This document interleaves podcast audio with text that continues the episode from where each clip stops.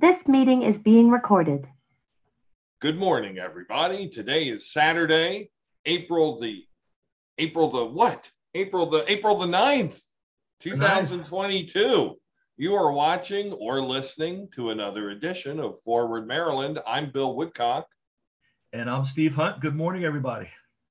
And we have a jam packed show this morning. So let's get right into it. I know a number of you out there in viewer and listener land have been uh, eagerly awaiting our April gubernatorial top 10, and we will be getting to that in just a minute. But, Steve, first thing I wanted to do today, and, and you and I have talked about this, but uh, for those of you in the town in which I live, Columbia, Maryland, uh, it is the season of uh, village board elections. So, for those of you who don't live in Columbia and are not aware of Columbia, Columbia is not an incorporated city, which is kind of a shame.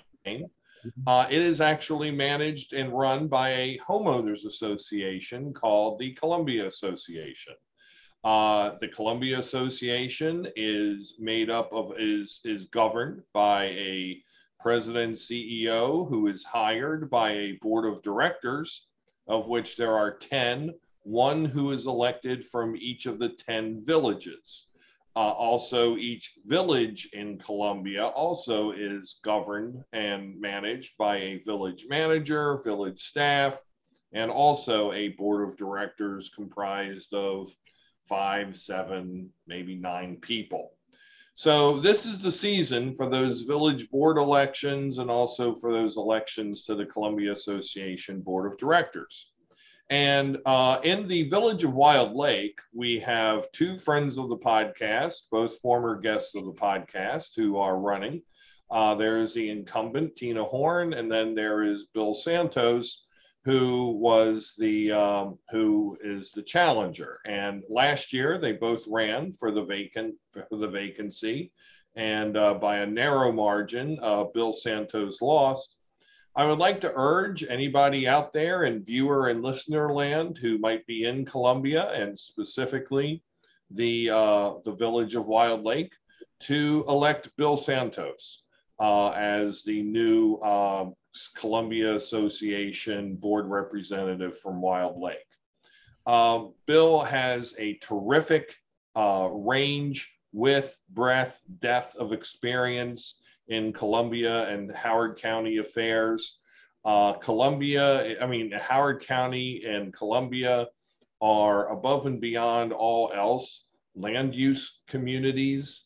And Bill's experience on the county level on the Howard County Planning Board for, I believe, 10 years, gives him a deep level of knowledge in uh, not just how to plan, but how to plan right and how Columbia should grow in a sane manner.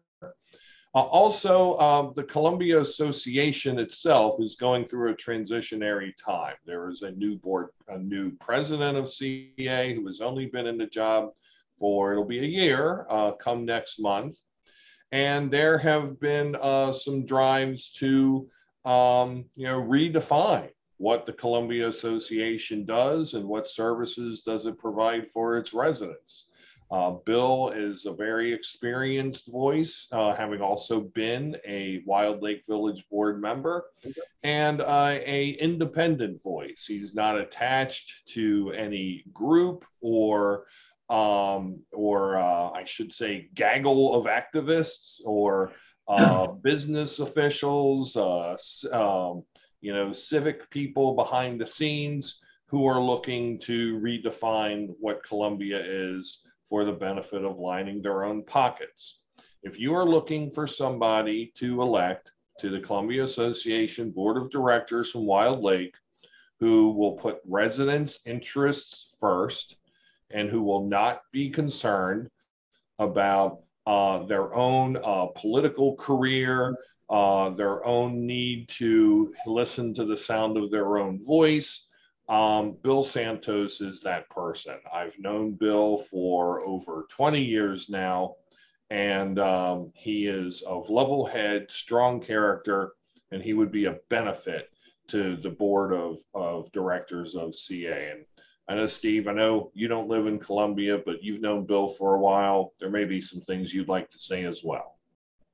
Sure, and and and uh, not being a Columbian, but maybe a, a quick you know public service announcement for the the good people of all of the villages of Columbia. Uh, just a reminder, Bill. Um, you know they, their elections are not the same day as primaries and that sort of thing. And the last I heard, unlike the great state of Maryland, Columbia has not moved their election date. So what what would that date be for the folks in Columbia to know when to get out there and vote? Uh, it, it would actually be in, I believe, uh, three weeks from now um, on on the on the 30th of April. Okay, so so my first message is get out there and vote because I, I, know you know uh, you're right. I've known Bill for for a long time. I've also known Tina for a good while, and I know the last election. I think there the the whopping sum of maybe 500 votes were cast, and maybe 600, but it, it, we're talking about several hundred in a, a, village of several thousand, and Columbia, which is you know a, a, pretty big place. So the fact that you you you only get a few hundred people voting uh, for for a position that, quite frankly, has maybe more effect on your lives in many ways than your county council, your county executive, your state. I mean, you know, the, these are the people, especially the way Columbia is is organized. You know, they really do have this board um, has true impact, along with the uh, members of the individual village boards. Um, as far as two candidates involved, uh, you're right. Um, I've known Bill for, uh, wow, north of 20 years. Uh, great guy, smart guy. Um, I actually serve with him now on the Howard County Board of Appeals. Uh, he is the chair, I am the vice chair.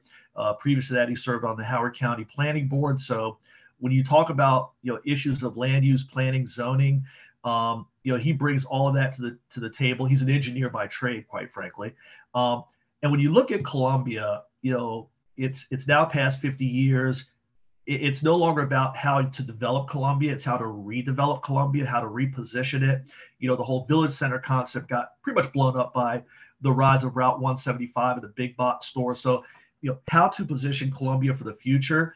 Um, a planner is good to have in doing that. And, you know, as far as Bill locally in Wild Lake, you know, for those of you who like the redeveloped Wild Lake Village Center, um, Bill was key, critical, and central to that. You know, he, he had a vision for that as a type of mixed use area uh, that could position Wild Lake, the village center, to be successful in the future. And uh, if you've ever been there, it is awesome, especially compared to some of the other older village centers that haven't been redeveloped. So, uh, Tina, uh, I cannot say enough good things about her. She is as passionate an activist and advocate as I have ever met. Um, I remember her on, I think it's Governor Warfield Parkway. I might have the, the street wrong.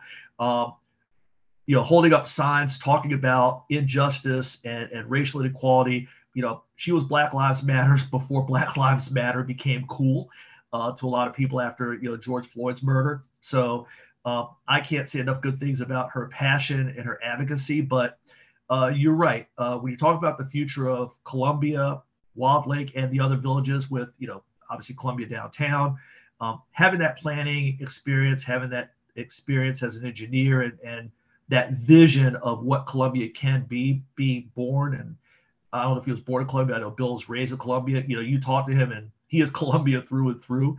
Uh, Jim Rouse would probably be proud of the guy. Um, I think he's your man going forward. Um, to take Columbia forward and specifically the Wild Lake Village forward. So that, that's all I would have to say. Two good people, um, but for, for if you talk about the future of Wild Lake and Columbia, I think you know Bill's the better choice because of what he brings to the table. And and Steve, I, I let me uh, issue a correction because and I'm embarrassed for this correction. And I thought I was right. I thought I was wrong when I said what I said. So eh, I'm ridiculous today. Uh, the village election itself is April Saturday, April 23rd. And so, but you can vote before that. So residents of Wild Lake and residents of other villages that are having elections, um, you can vote by mail. You should have received a ballot by now. Uh, if not, you can go to your local village office and you can learn where those are yourself.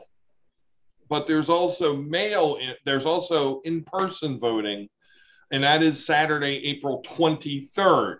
So two weeks from today, not three, from 10 to 1, uh, 10 a.m. to 1 p.m. at the Slayton House in Wild Lake. So vote Wild Lake, vote Bill Santos, elect a great person to the CA Board of Directors. Yeah, Uh, on-.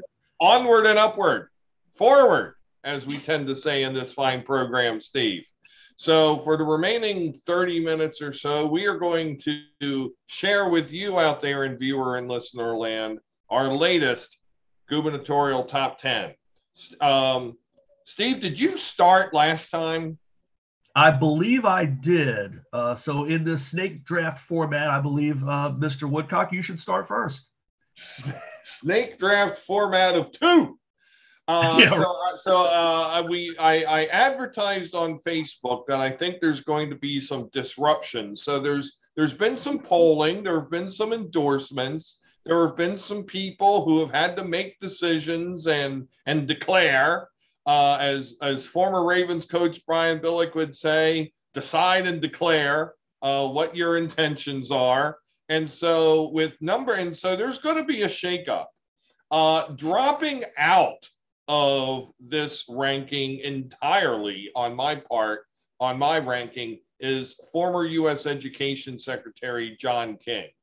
Um, just to, and I think that deserves a little bit of a, I guess you could call it an honorable mention. Uh, his campaign is completely leaking oil, failing to take off. It's not that he's a bad guy. I mean, he he's trying, he's working very hard. Um, but I believe that his his his lane has been very effectively taken up by another candidate, and that would be Wes Moore, and he will appear in the in the in the uh, ranking. But coming back into the ranking after a few months away at number ten is Robin Ficker, uh, the Republican candidate. Yes, he was just disbarred. Uh, yes, he had he's he has uh, changed all of his two cent signs up and down Route 50. Uh, but Steve, and that old political maxim, um, I'm going to go with uh, any press being good press. And considering as he's at least received some press, um, he at least has has demonstrated that his campaign at least has a weak pulse, which is a little bit better than I can say for the King campaign. And so I have him as number 10. Who you got? Well, I have the aforementioned John King at number 10, and and Robin Ficker would have gotten my honorable mention, but I, I just cannot take his I don't see his chances as you know as being serious enough to put in the top 10. As far as John King, um, you know, endorsements are what they are. I think some are more important than others. I think some are more important to certain people than others. And you know, recently the Maryland State Educators Association, I may have that name wrong, but it's the MSEA. It's a group that represents educators in the great state of Maryland. Um, they had their endorsement meeting and they endorsed Wes Moore. Now, if you're John King and you're an educator by trade and you helmed the U.S. Department of Education and you have made education, the implementation, the blueprint, et cetera, your signature issue. I mean, that's that's John King's calling card. And your own peeps, as they might say, don't have your back. That, where I come from, is defined as a problem and a big one at that. Is it a fatal blow? Is it a death blow to one's campaign? No. But if you're John King, I don't know where you go from here. Uh, he had a good fundraising number in January. We'll see what his April number looks like. So he certainly has the, the financial means to carry on. But at some point, you have to ask yourself to what end. So I, I kept him in the top 10 uh, over Ficker, but uh, everything you said is right. And, like I said, this MSEA endorsement or lack thereof for Mr. King, uh, where he goes from that, I, I don't know. So that, that's where I have him. Well, who you got at nine? Uh, number nine, I have Ashwani Jain. Um, you know, I don't know if there's anybody working harder than this guy. Uh, you know, we've had him on the show. You know, we we talked about his his campaign, his fundraising style, the crowdfunding, and all that stuff. For um, and but I mean, every time you look up on social media, he is somewhere. So he's putting in work. Um, he, he certainly has a good message, and I'm sure those people who he can touch, um, it, it, you know it may reson- resonate on some level. Um, I, I don't know if there's a path all the way there for for for Ashwani Jain, and uh, you know we talked about it before after he was on the podcast that it, whichever Democrat, if if if a Democrat wins the race and becomes next governor, this is somebody you need to look at for putting in your administration because um, he, he's got something going. And so for, for that, I, I put him at number eight. Um, puncher's chance, long shot chance, but a chance because of the work he's putting in. Well, you put him at number nine. You said. I thought you said. I think you just said number eight, but you meant nine. I'm sorry, number nine. My bad. Yes. Sure. So, so to your point about who can actually win, I mean, do I think Robin Ficker can actually become governor? No. Uh, do I think John King can? Uh, not really. And the same thing I believe of my number nine, who's Ashwani Jain. Uh, also, um, yeah, I mean, you know, everything you said, Steve. Plus, I will say he's building a network that will serve him well for future campaigns for office or for professional opportunities for him personally, uh, other leadership uh, things that may come down the road. Uh, and I think it's important to bring up, you know, to kind of augment your point about, you know, now is the time. I mean, we're, we're still doing the top 10 and we're going to do this in, in May and in June and whenever the primary might be, uh, you know, leading towards that but uh, you know the the universe of people who could legitimately get elected governor and or you know is is shrinking and and some might just have you know too many hurdles to overcome to get through the primary. Uh, so you know theoretically yes any of these people can get elected governor but will they? Not likely. And and and in some cases it's a shame. And that's a perfect transition into my number eight who is also a, a, a friend of this podcast former guest former arundel county executive laura neuman um, i'm very disappointed in how she's faring but i'm also saying it's not that much of her fault um, I, I believe that there is there are a few factors at play here uh, she's not tracking well in polls for a number of reasons. One, uh, not much of a natural political base. I mean, she, she was appointed to the Anne Arundel County uh, executive spot and, and didn't win election in, in her own right. Uh, she does have uh, political roots in Howard County, Baltimore City, Baltimore County, but in none of those places had she served as an elected official. Plus, um, you know, I find her, of course, I, I, I very much enjoyed her personal story and, and, and find her a quite compelling, not just candidate, but person.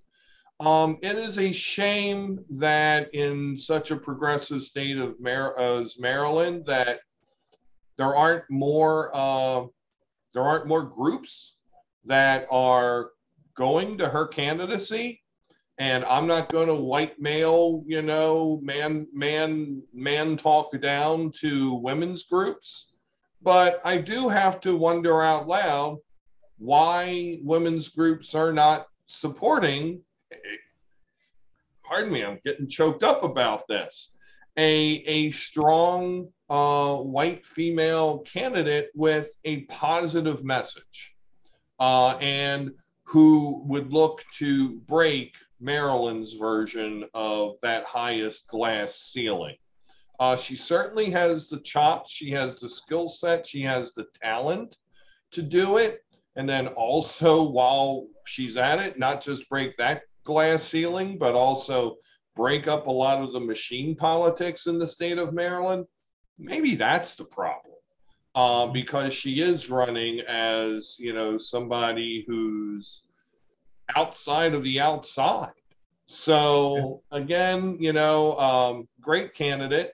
Uh, given the uh, structure and organization of some of these candidates when we get to our top five, she would be an amazing superstar. She would be our Gretchen Whitmer.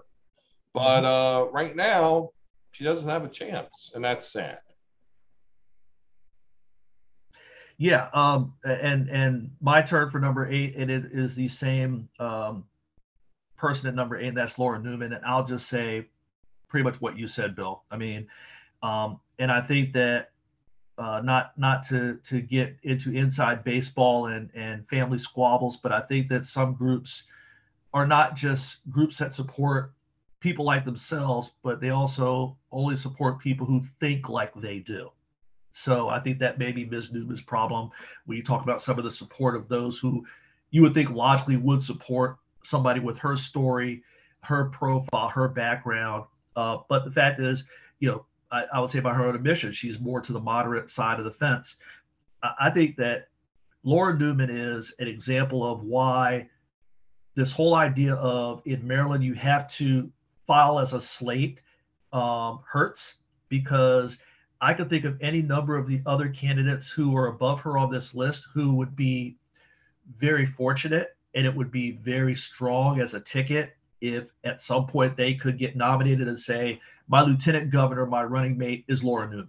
I, I think that would be a hell of a spot for her um, because you're right. She, she, yeah, I like your Gretchen Whitmer, Whitmer analogy because yeah, yeah, she could be that. But uh, yeah, uh, reality is what it is.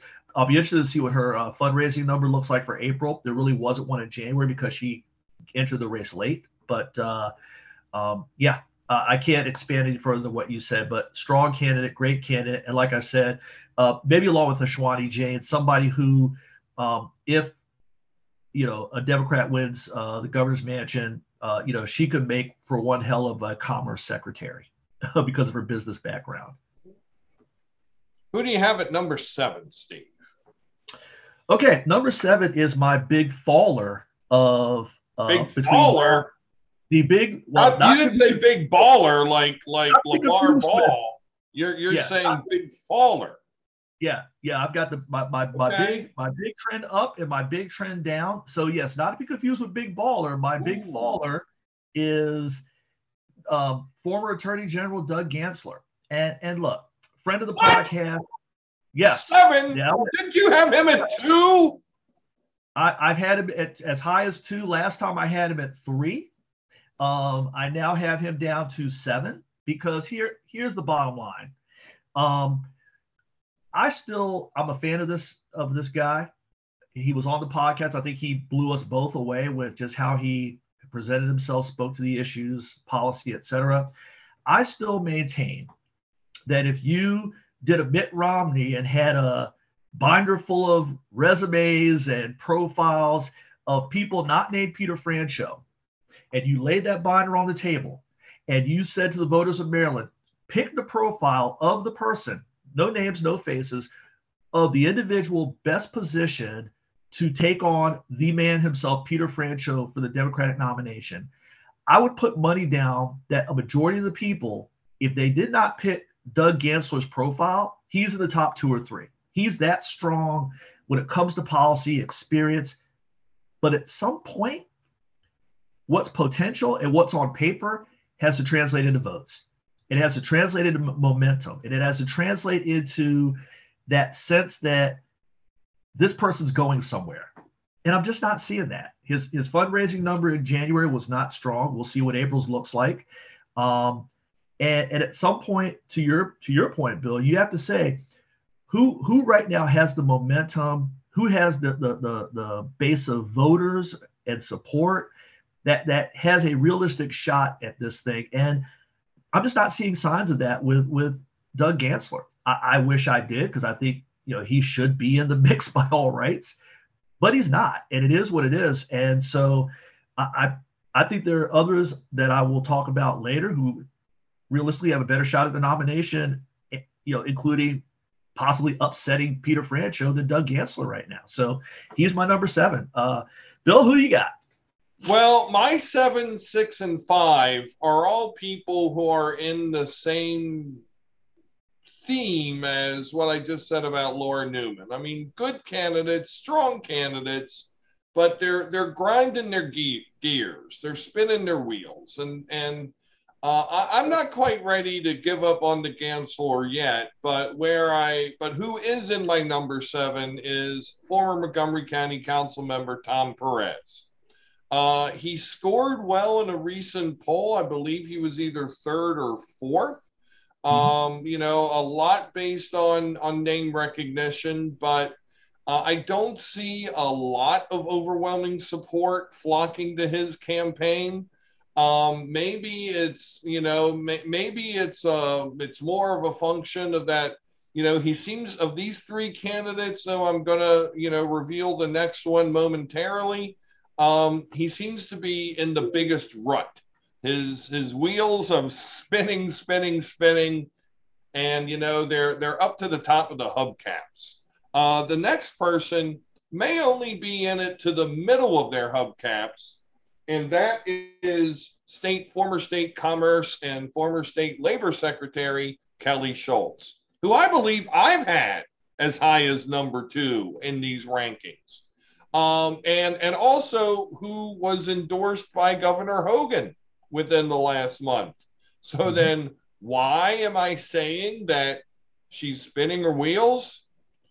because it really that endorsement really didn't create a bump. It really didn't get followed up by any media.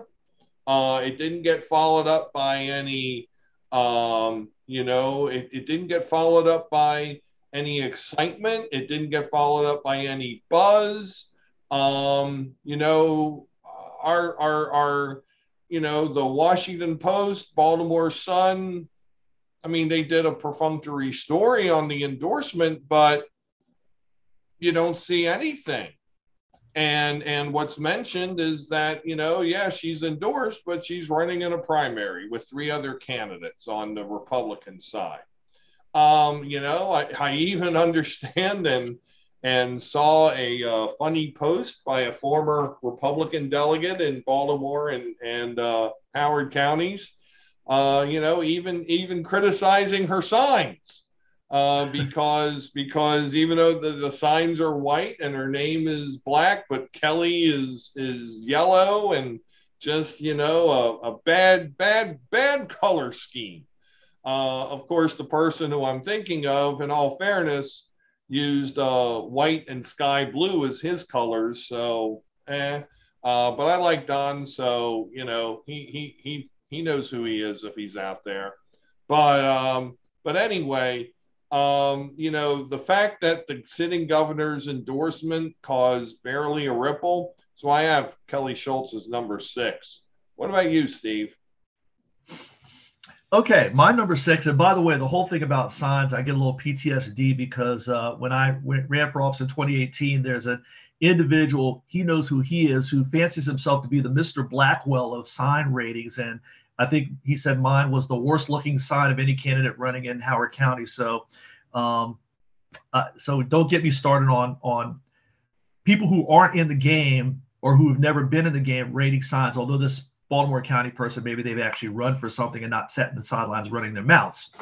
Anyway, enough of my bitterness. it wasn't Don. That wasn't Don.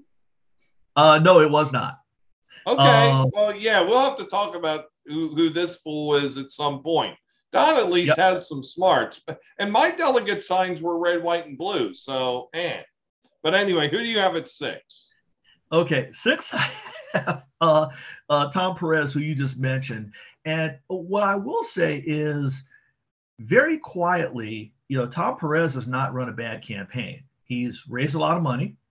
Um, he has got the endorsements mostly from the people who you would expect him to get endorsements from, a lot of labor unions, uh, things of that nature. Uh, he made a, a, good pick for his running mate.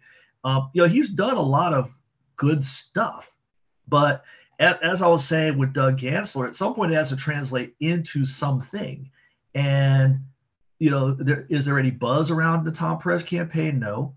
Is, is there any fire and flash or or you know endorsements outside of his wheelhouse of organized labor? No. Um, so at, at, some point, I mean, he'll be around because he's got the money, but you know, where where is his base of voters? Where where you know, you you name me an area where he might get votes, and I will tell you who will get them instead of Tom Perez. Uh, so, uh, your your grinding of the wheels analogy is, is um, very good, and and I agree, and that's why I have Tom Perez um, where I have him right now at uh, number six. And then where's your number five? As now we're breaking into the top half of the rankings. We, we are, and and to me, the top five really you're starting to get into people who who have a realistic shot at this thing, whether it's the nomination or going all the way. And I open up with um, Prince George's County, former Prince George's County Executive Rushern Baker. Um, it, it's interesting about uh, the Baker campaign. The news continues to to not be to their favor. Um, another endorsement in Prince George's County um, went to Wes Moore. In in this case, Aisha Braveboy. Not really a surprise because she was at the event where County Executive Angela Alsobrooks announced her endorsement, and, and Ms. Braveboy at the time was like, "No, I'm just here hanging out." Um, so we we see where that goes. Um, also, there was the whole situation with the MSEA endorsement meeting where um, County Executive Baker could not make it um, he had a, I believe it was a death of the family, and obviously our condolences to um, the, the Baker family. Um, and he was going to have his running mate Nancy Navarro speak in his on his behalf. Uh, she was told she was going to be able to, and at the last minute she was told she wasn't going to be able to. So it was a whole back and forth between the Baker campaign and the MSEA. So it, it just continues to uh, be an uphill battle. But you know, in recent polls, he's still you know top three. Um, you know, he's still there. He still has that name recognition. And the fact of the matter is, he brings a, a voting block with him. And I keep hearing the, the voice of friend of the podcast, Richard Deshay Elliott, in my head saying, the leaders in Prince George's County ain't the people in Prince George's County. And proof of that was, you know, uh, Rushern Baker had an event recently where I think five members of the county council were behind him in, in you know, showing their support. So he certainly still has that base of support in his uh, county. So um, can't write him off. Uh, need need to see something out of him to say, okay, he really can get this done. But he is very much in the mix, and people who write him off, I think, would be making a mistake. So I have him at number five um, in this poll, and like I said, he's the first of my ones that I say really a truly realistic shot at this thing. Who you got, Bill? Steve, don't these, don't these, don't these entities, don't these labor unions, these special interest groups, don't they know who the hell people are? I mean, I mean, what really are they going to learn through a, a heavily scripted interview that they're not already going to learn? Because they they know these people. So why why why do you why do they why do they put up stupid rules like oh, your your lieutenant governor candidate can speak. Oh no, they can't. What what what is this stuff? Well, I think some of it is all about kissing the ring, as opposed to really getting answers to policy questions, even if they are policy questions that are of interest to your organization. I think a lot of it is just to say that you know this candidate you know came to us to get our support and and, and, by the way, there was also some controversy with the MSEA endorser process with the Laura Neuman campaign, where depending on who you believe, she either was given or not given enough time to fit to to fill out a uh, questionnaire that apparently is, you know, longer than you know of mice and men. Um, so, uh, you know, certainly that endorsement process was not a smooth one by any stretch. So, I think it's a lot of that, and I, I don't think it's a good look for the organization when they say, well, if we can't have the candidate who's running for governor, we're not going to even accept their lieutenant governor, especially under the circumstances uh, by which Rushern Baker could not make it. I mean, uh, so again, uh, not a good look, quite frankly, for the MSEA in that case. Um, but I think I think it's a lot of that. It's let's take a picture with our president, with all of these candidates, you know, on bended knee looking for our support. But it, yeah. it, it's well, it's kind of. Mean, the, the man became a widower in the fall, and and then you know he had another death in the family. So, you know, I I believe the MSEA, and and no offense, Steve, but I believe you also underestimate uh, the fact that people do remember the name Rushern Baker, not just for being a successful county executive in Prince George's County, but having run a very strong second and really should have been first uh, yep. candidate uh, in the 2018 primary for governor. And, you know, I think there is many a person who voted in the Democratic primary for governor who wish they would have had a take back and not gone for the moderate, uh, the low level celebrity uh, with Me Too issues, uh, who who who once said that he was running for governor in a speech that he was running for governor of Virginia, who spent most of his time out of state raising money. I believe that people are going to remember Rushern Baker come when it counts, which is at the ballot box. So I have do not have him number five. I have him higher than five, and you'll see how high I have him later. But at number five, I have Doug Gansler. Uh, I, I notice in both of our rankings that we're still both giving deference to the people with uh, elected experience. Um, you know, uh, Doug Gansler kind of ends that list of people whose campaigns are spinning wheels. That's not to say that they couldn't spin further, um, but I also think he's he's suffering from a little bit of the same uh, issue that Tom Perez is. And in fact, had not the uh, Hogan endowment of, of Schulz had just gone, you know, you know, made the crowd go mild. I mean, I probably would have put uh, Gansler and, and Perez as tied because mm-hmm. their their prior political experience, where I said it seems to be helping Baker it's not helping either of these gentlemen that much at all. So, so Gansler five. Um, but if I had to have an arrow, I would also go. You know, I would also point it arrow down, as they say. I forget who says that, but anyway, they say that. Uh, and then at number four, I give my highest ranking ever to this year's moderately known uh, celebrity candidate, uh, Wes Moore. Uh, I, although I have to say uh, that um, whether consciously or unconsciously, uh, his campaign are is not making the mistakes of Ben Jealous's campaign for governor of Maryland. Steve, do you remember who Ben Jealous's lieutenant governor candidate was?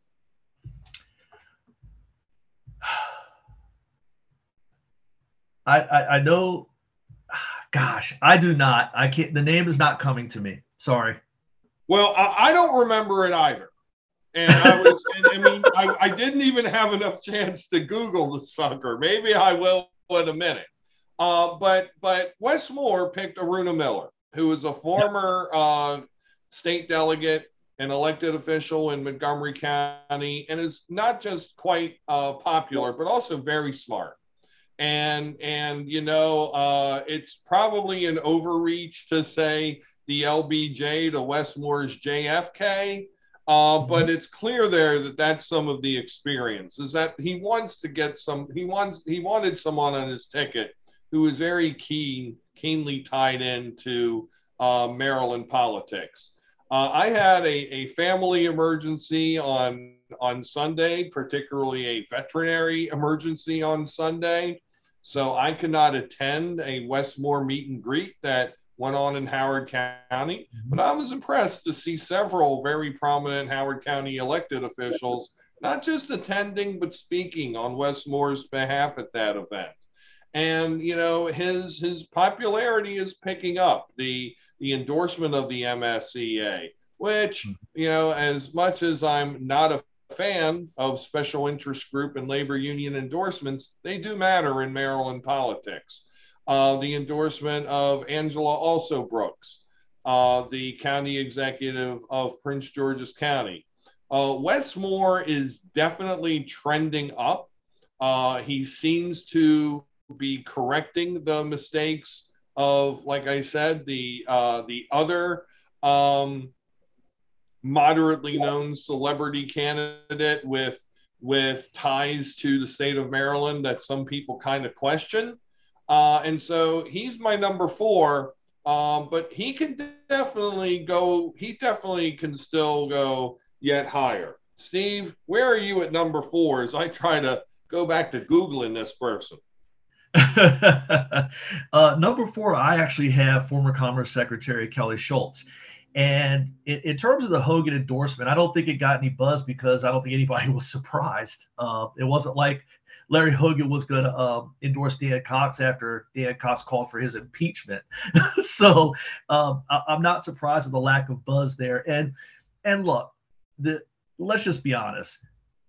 What's keeping the Kelly Schulz campaign afloat and keeping her in the mix for possibly winning the Republican nomination for governor of the state of Maryland is her opponent, who just when you think he can go lower, he finds a new bottom I don't know if you've seen some of the stuff he's put out this week, but he apparently has fallen into this new Republican talking point. And this is a whole other podcast that we might have to do it at night because it's not suitable for you know audiences under the age of I don't know 50.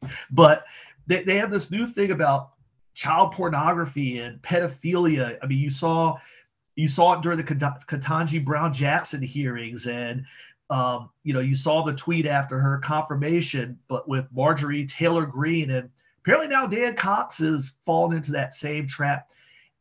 I don't know what's going on with these people. This Trumpist wing of the, the Republican Party that is now not just infected the Republican Party, but has taken the damn thing over.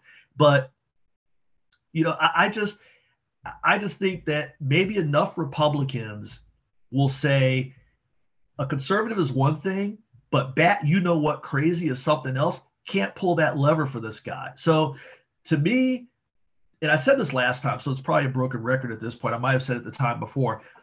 It's not about anything miraculous or or you're not going to write books about the the Schulz campaign and how she won in a blue state if she ultimately becomes governor. Um, you know, it's not going to be like the story of Larry Hogan. It's going to be more of a story of she got through because she was sane. so I, I, keep her at number four only because at, at some point, maybe Maryland Republicans see the light and realize that they're not just going to nominate a miserable politician, but quite frankly, a miserable human being. And, and, and maybe maybe that's the line that they can't cross. I mean, uh, you know, you, you saw nationally Republicans finally went after who's the one that talked about orgies? Um, that, that fool in Florida yeah, that clown in Florida. Maybe that maybe this is the line that Republicans will finally draw and say, okay, that's enough. So I have it at four. Who you got at number three, Mr. Woodcock? Well, wait a minute. Well, who do you got at number three? Because we're we're, oh. we're, we're we're snake drafting. Okay, so all right, so my number three is Wes Moore. Um, you know, in, in sports they talk about momentum and ain't nobody got the momentum right now that Wes Moore has. I mean, you know, talked about the latest endorsements, MSEA, uh, uh, Prince George's County State's Attorney Aisha Braveboy. Uh, I also could not make the event on Sunday. Um, it was actually being uh, hosted by a mutual friend of ours, uh, who the fact that he is so heavily behind Wes Moore is also pretty darn impressive. Um, if you, you know, I won't name names, but uh, the fact that he's all in, which is something he does not do, um, was pretty impressive. I did see pictures and got reports from the event. Uh, very impressive event. And oh, by the way, um, you know, we talked last one of our podcasts about Rushern Baker and how many people in, in Howard County were behind the Baker campaign, putting up signs, etc. That trend is starting to go more towards Wes Moore. Um, there are several electeds in Howard County that have endorsed that campaign. So, you know, he's got the buzz, he's got the momentum. Um, you know, it. I, I would say as of right now, the race is looking like you know, for the nomination on the Democratic side, it's looking like Franchot versus Moore with maybe a a Baker out there, a Perez out there, maybe a Gansler out there. But if you said, you know, who who are your top two at that nomination, you, you got to put Wes Moore there because, at least in my mind, because he's got all the momentum right now, and um, uh, you know he's looking strong, and I'm, I'm expecting a big number when the April uh, finance reports come out, and uh, he'll keep it going. So well, well, well the, the, the, finance numbers might might do it to me to to make more number three or maybe even number two, but my number three is still Rush Baker um, because of everything that I mentioned. I think he's still the only real name that people remember from the 2018 campaign. I mean, you know, the the the candidates were Ben Jealous, and by the way, Susan Turnbull, Susie Turnbull, ah, Democratic yes. Party activist, was was the lieutenant governor candidate, and okay. and Kevin Kamenetz, the former Baltimore County executive had passed away weeks before the election. So obviously he's not around to run again. Right. And and then you know beyond that you have people who have faded into the the seven wins. So so Baker is still that name, mm-hmm. and you know that's why he's my number three. So staying true to one of my principles, you are where you are until you either, you know, until you're not anymore, until you either do something to knock yourself down, uh, or or until somebody overtakes you. So could that time be coming for him? Possible. Is it here yet? No. Number two, because I, you know, um, in, in your ranking of Kelly Schulz still at number four shows that you have much more faith in the sanity of Maryland Republicans than I do. Number two is still Frederick County Delegate Dan Cox. Haven't seen anything to not make him number two. Uh, you know, um, and, and, does he just keep doing his crazy? Yeah. Does uh, does uh, um, his, his lieutenant governor running mate keep doing their crazy? Yeah. But also, let's look at this what does it say that I put Dan Cox number two? And this is, and I'm about to say a thing that apparently got somebody in the, some official in the Maryland Democratic Party uh, forced out of their position. And I guess if I was an official of the Maryland Democratic Party, I probably wouldn't say this, but I'm not. Uh, so I'm going to say it. I really have concerns about the electorate in the state of Maryland to elect a person of color to a statewide office. I'm sorry, I have concerns. Yes, Michael Steele was lieutenant governor for four years. I get it. People don't vote for lieutenant governor.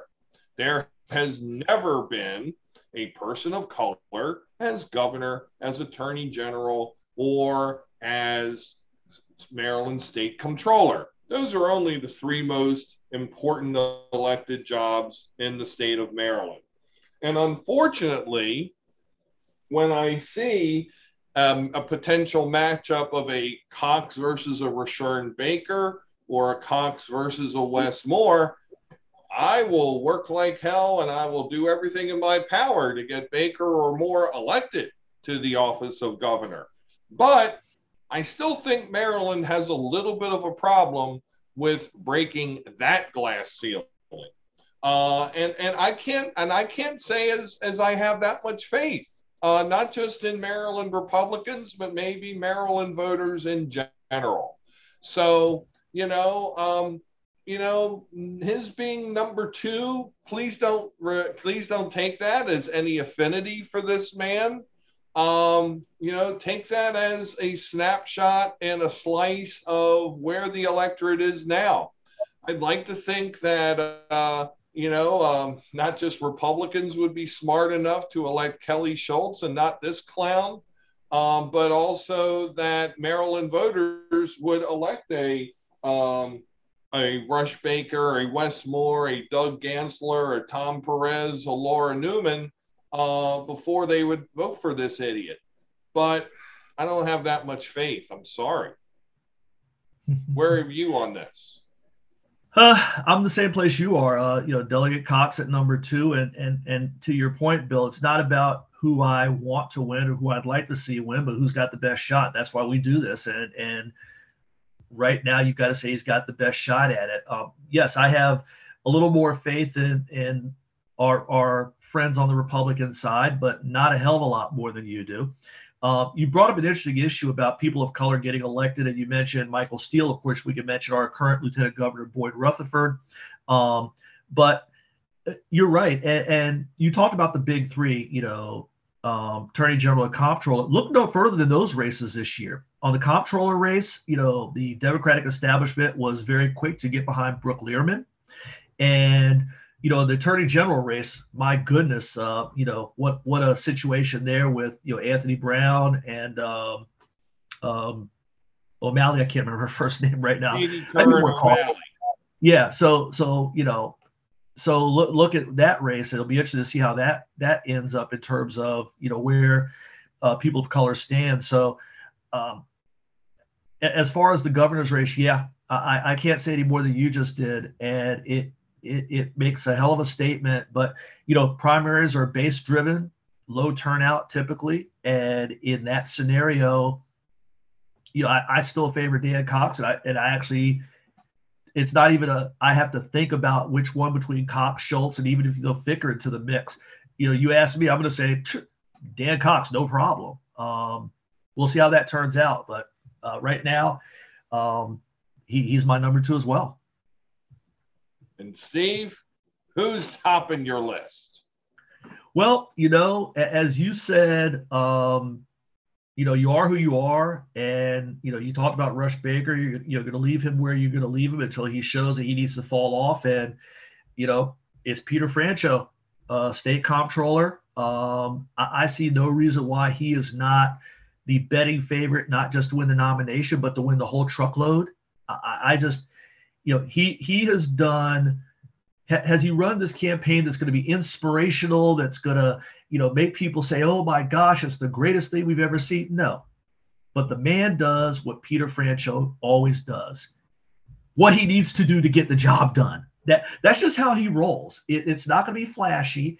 It's not going to be spectacular. He's not going to have events like we just talked about with Wes Moore over in Howard County and everybody, you know, falling all over themselves to, to talk about what a, you know, wonderful, you know, paragon of virtue he is. But people just realize that Peter Franchot does one thing well. He gets shit done. Pardon my French on a Saturday morning, but that's what he does. And he and and his running mate Ms. Anderson Walker, that they just get it done. And so until somebody can find that secret sauce to knock him off, this is not 2018 because as much as we both think about Rushern Baker, I, I think that Peter Franchot is a whole different level in terms of maybe the insurgent taking out um, maybe who might have been the favorite. Um, so I, I, just cannot find a scenario where Peter Franchot is not ending up being the nominee here. Um, he's still got to keep working and still got to get it done, but he just keeps getting it done. And that's why I haven't been number one until further notice. Bill, where are you at? Steve, does all he do is win, win, win no matter what? That's what the brother does. That's what he does. Are you saying he's a latter day Wiz Khalifa? You know, uh, you know, he he he just puts it down and gets it done. That's how he rolls.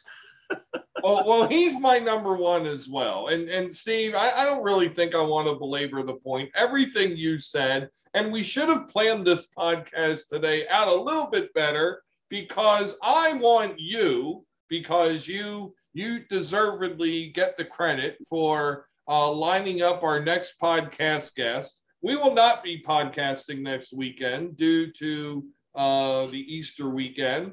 Uh, but Steve, tell the good people out there in viewer and listener land who our next guest is on our next podcast on April the 22nd.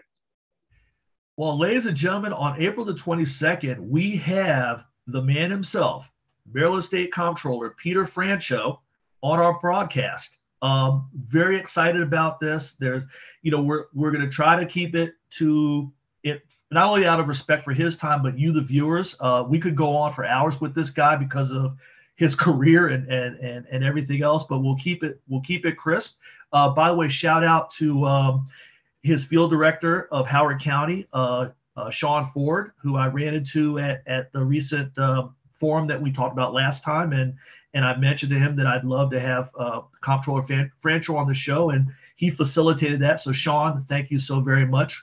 Um, but yeah, really looking forward to the show. Looking forward to really hearing from the man himself, and uh, yeah, stay tuned. Uh, it, it's going to be a, a, heck of a show, and uh, uh, there's not going to be any banter beforehand. We're just going to get right into it, and um, you know, you know, have a have a great time and a, a very engaging discussion with uh, uh, Comptroller Peter Franchot. So, thank you, Bill. Looking forward to it. Oh, absolutely, and hopefully that will make one and all very, very happy. Uh, so yes, I have Peter Franchot as my number one candidate. Um, you know, he just basically keeps rolling along. I mean, even in a poll that was commissioned campaign, uh, you know, he yeah. emerged with, I believe, a, a, a like a, a, an eight point lead. Uh, I think 23% to I think yep.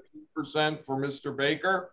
So, um, you know, when even your opponent's campaign polls are uh, saying that you're ahead, uh, you got to be doing some stuff right. So we are proud and honored to have Comptroller Franchot on uh, for the first time in a couple years on the podcast um, on April the 22nd. And with that, we bring this April gubernatorial top 10 to a close. Steve, any last words? Uh, no, you know, we we talked about there were going to be some movers and shakeups, and and there certainly are those. Um, I think that, you know, if, if the race has not settled into certain tiers, I, I think we're there now. I, I think that, you know, you know, we look at the top five, you know, th- those are the people who you really think they're in the mix right now. There may be a few at six or seven that that still can find their way, especially with the primary being slid back. But uh, I, I think we're we really have, have a, a really good focus. And again, our next podcast will, our next top 10, excuse me, will be after the numbers come out for April. So that should add even more clarity as to, you know, who's got the the the cash and the resources to, to make that run to the finish line. So uh, looking forward to that. And uh, you know, obviously we're off next weekend, so happy Easter everybody for those who celebrate. Uh, happy Passover uh, for those who celebrate that as well. If I missed any celebrations, please forgive me. Uh, but uh, enjoy the time and we'll be back uh, in a couple of weeks. I'm looking forward to it with Comptroller Fan- Franchot. Indeed, and and not only not only did I learn uh, about Susie Turnbull's uh, Lieutenant Governor candidacy, which I knew she was when she did it, but also some uh, to to veer off into the world of football for 15 seconds. Uh, sad news for uh, fans of the Washington Commanders, nay Redskins. Uh, the former quarterback Dwayne Haskins was killed uh, today. Was in a car accident and uh, was killed. So he had, he was trying to latch on as a backup with the Pittsburgh Steelers most recently. So at the age of 24, that is that's quite a shame. That is uh, very sad. Wow, so, I didn't know that. So uh, so for Steve, I'm Bill. You have been watching and or listening to another edition of Forward Maryland. Have a great day, everybody. Take care.